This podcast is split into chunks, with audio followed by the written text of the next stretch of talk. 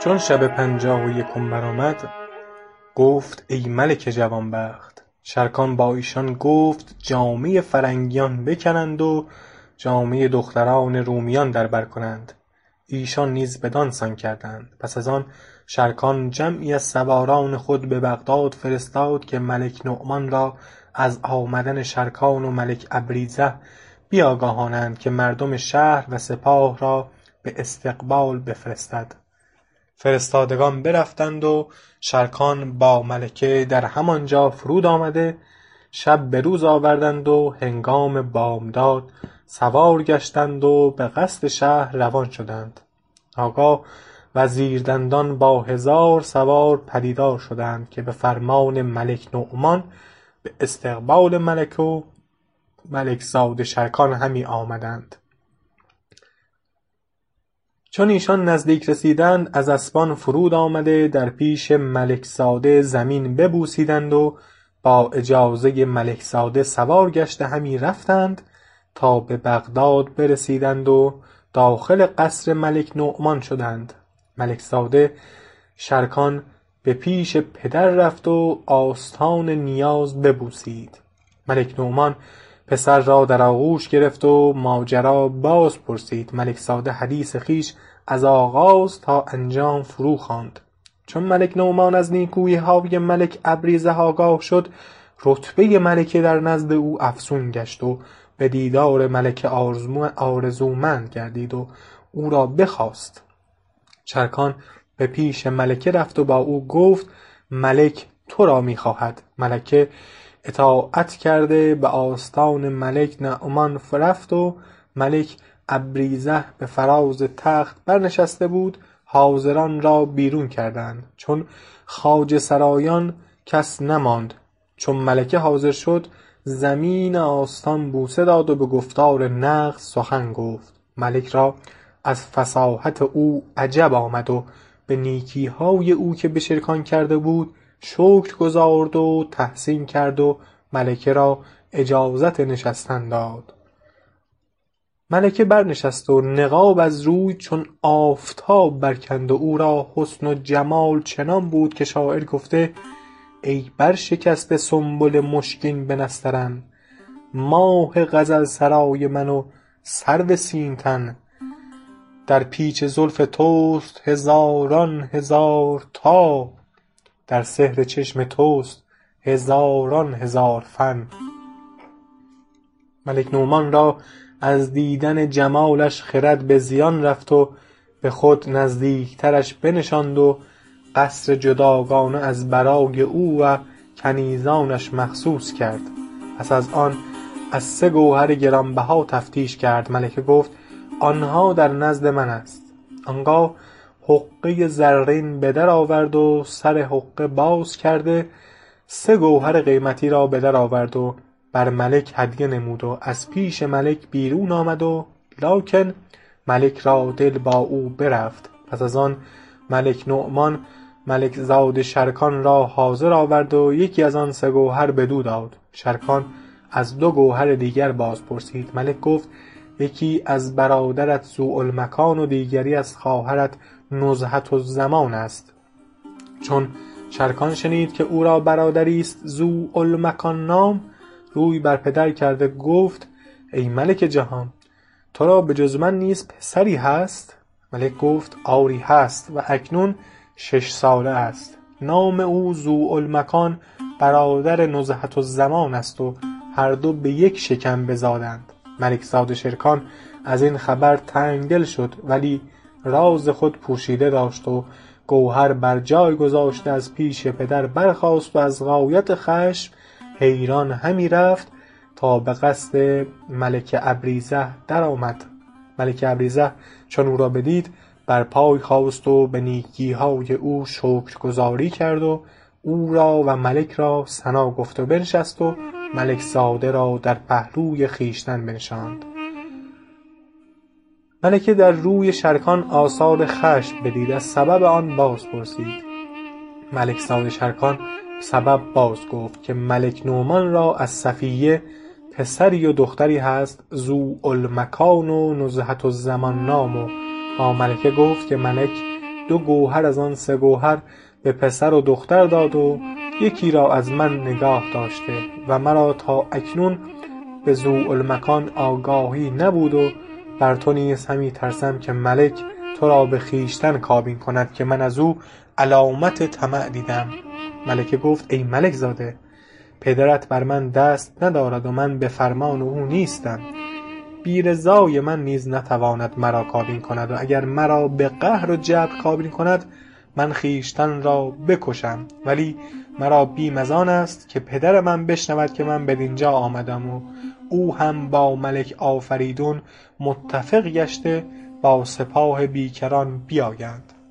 شرکان گفت ای خاتون چون تو ببود اندر اینجا راضی شوی باکی نیست اگر سپاه روی زمین با ما دشمنی کنند. هر آینه بدیشان غالب شویم. ملکه گفت هر چه رو دهد نیکوست. ولی اگر من از شما نکویی ببینم در اینجا بمانم وگرنه خواهم رفت. پس از آن ملکه کنیزکان را گفت خوردنی حاضر آوردند. شرکان اندک چیزی خورده با غم و اندوه به خانه خود رفت و اما ملک نعمان چون پسرش شرکان از پیش او به در رفت او نیز برخاسته به نزد صفیه دختر ملک آفریدون رفت و گوهرها را با خود برد. چون صفیه ملک را بدید بر پای خاست و زمین بوسه داد. ملک بنشست. ذوالمکان و نزهة الزمان بیامدند.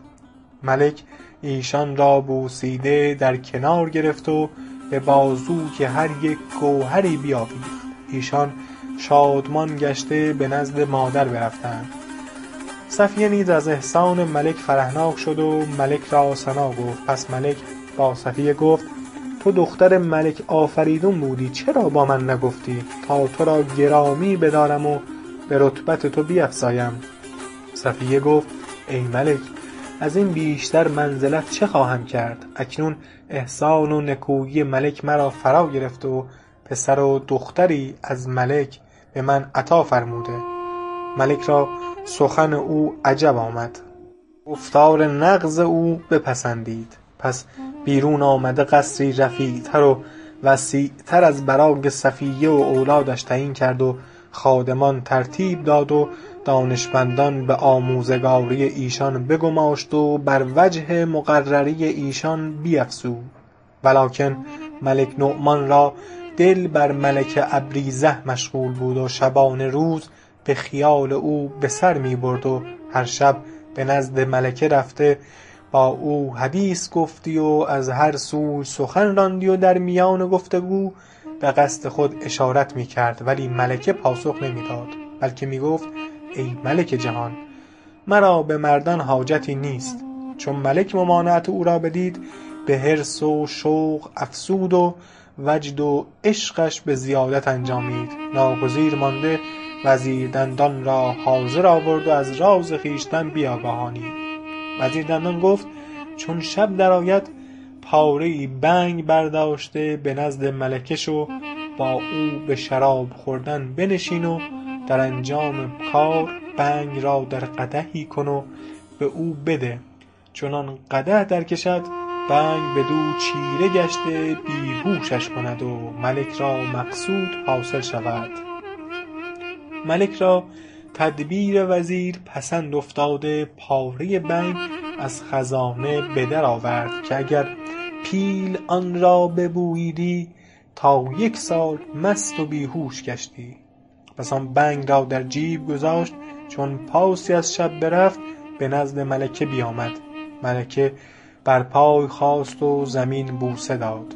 ملکه بنشست و ملکه را در پهلوی خود بنشاند و از هر سوی حدیث می گفت تا اینکه ملک شراب بخواست. سفره شراب بگستردند و ظرفها فرو چیدند و شمعها بیفروختند و نقل و میوه بیاوردند. ملک نعمان با ملکه باده همی گساردند و منادمت همی کردند تا اینکه ملک دید که مستی بر ملکه چیره گشته. بنگ را از جیب به در آورد و بر قدحش بینداخت بدان که ملکه ندانست. پس قدح به ملکه داد. او نیز قدح گرفته بنوشید. ساعتی نرفت که بنگ بدو چیره گشت و هوشش به زیان اندر شد. ملک برخاسته دید که ملکه بر پشت افتاده و جامهای او این سو و آن سو گشته ملک را طاقت نماند و خودداری نتوانست در حال بکارتش را برداشت و از نزد ملکه بیرون آمد. کنیزکی از کنیزکان ملکه را که مرجانه نام داشت نزد او فرستاد. مرجانه چون نزد ملکه آمد دید که ملکه بر پشت افتاده خون از او همی رود. مرجانه دستارچه گرفته خون از او پاک کرد. چون بامداد شد مرجانه برخاست. دست و پا و روی ملکه را بشست و گلاب آورده رو و دهان ملکه را با گلاب بشست. ملکه عطسه بزد و پاره بنگ را قی کرده به خود آمد و با مرجانه گفت مرا از کار خویشتن بیاگاهان. مرجانه گفت من تو را بر پشت افتاده دیدم و خون از ساقهای تو همی رفت. ملکه دانست که ملک نومان با او درآمیخته ملول و غمی شد و با کنیزکان گفت هر کس خواهد که نزد من آید منعش کنید. و بگویید که بیمار و رنجور است. پس خبر به ملک نعمان رسید که ملکه بیمار و رنجور است. ملک همه روز شربت و دارو و معجون از برای او همی فرستاد. تا چند ماه ملکه از همه کس پوشیده و در حجاب اندر به گوشه نشسته بود و ملک را نیز آتش شوق فسرده شد و از ملکه یاد نمی کرد. اما در ملکه آثار حمل پدید آمد. جهان بر وی تنگ شد. کنیزک کنیزک خود مرجانه را نزد خود خواند و گفت بدان که کس با من ستم نکرده من با خویشتن ستم کردم و از پدر و مادر و شهر خویش دور گشتم و اکنون قوت و قدرت از من برفت و بر اسب نتوانم نشست. هرگاه من در اینجا بزایم همه کس مرا سرزنش و ملامت خواهند کرد و کنیزکان همه دانسته که ملک نعمان بکارت از من برداشت و اگر من بخواهم به نزد پدر روم به چه رو توانم رفت؟ مرجانه گفت فرمان تو راست که من خدمت را پذیرم. ملکه گفت همی خواهم که پنهان از اینجا به در روم و به جز تو کس از کار من آگاه نشود تا به نزد پدر شوم که دست شکسته وبال گردن است. مرجانه گفت رأیی است صواب پس ملکه آماده سفر شد و راز پوشیده همی داشت تا اینکه ملک به نخچیرگاه رفت و شرکان نیز به سرحدی رفت که چندی در آنجا بماند. ملکه با مرجانه گفت که امشب همی خواهم بیرون روم ولی با تقدیر چگونه کنم که هنگام ولادت نزدیک است؟ اگر چهار روز بدینجا مانده بزایم آنگاه رفتن نتوانم. پس ساعتی به فکر اندر شد و با مرجانه گفت مردی پیدا کن که با ما به سفر رود و خدمتهای ما را انجام دهد. مرجانه گفت ای خاتون به خدا سوگند که به جز غلام سیاه غزبان نام کس را نشناسم و از غلامان ملک نومان و قصر ما را دربان است. من اکنون بیرون رفته با او سخن گویم و وعده مال دهم و با او گویم که اگر به نزد ما بمانی هر کس را که خواهی به کابین تو بیاوریم.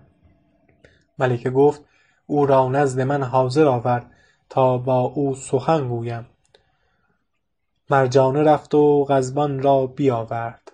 غزبان زمین ببوسید. ملکه چون غزبان را بدید از او نفرت کرد و دلش از وی برمید ولی ناچار به او گفت که ای غزبان می توانی که در حادثات معین ما شوی و اگر کار خود به تو ظاهر کنم راز من بپوشی. غلامک چون بدو نظر کرد و جمال او بدو دید بدو مفتون گشت و گفت ای ملکه هر چه گویی سر نپیچم. ملکه گفت همی خواهم که در این ساعت دو اسب از اسبان ملک از برای من و مرجانه آماده کنی و به هر اسب خرجینی از زر و گوهر بگذاری و ما را به مملکت پدرم ملک هردو برسانی که در آنجا تو را از مال بینیاز کنم. غزبان چون این سخن بشنید فرحناک شد و گفت به جان منت پذیر هستم. در حال غلامک برفت و با خود همی گفت که به مراد خود رسیدم. اگر ایشان دعوت مرا اجابت نکنند هر دو را بکشم و مال بگیرم. چون ساعتی شد باز آمد و سه اسب با خود باز آورد. ملکه بر اسب بنشست ولی از آبستنی دردناک بود و خودداری نمی توانست و مرجانه نیز به اسبی سوار شد و غلامک نیز سوار گشته. شبانروز اسب همی راندند تا به میان دو کوه رسیدند که از آنجا تا مملکت پدر ملکه یک روز مسافت بیش نمانده بود. آنگاه ملکه را درد زاییدن گرفت و بر اسب نشستن نتوانست. با غضبان و مرجانه گفت فرود آیید که مرا هنگام زادن است. ایشان از اسب فرود آمدند و ملکه را نیز به زیر آوردند. ولی ملکه از غایت درد از جهان بیخبر بود. پس غضبان با تیغ برکشیده پیش ملک بایستاد و گفت ای خاتون مرا از وصت خود کام ده و با من درآمیز. چون ملکه این سخن بشنید بدو نگاه کرد گفت من به ملوک راضی نبودم. اکنون این مملوک سیاه از من کام همی خواهد. چون قصه بدینجا رسید بامداد شد و شهرزاد لب از داستان فرو بست.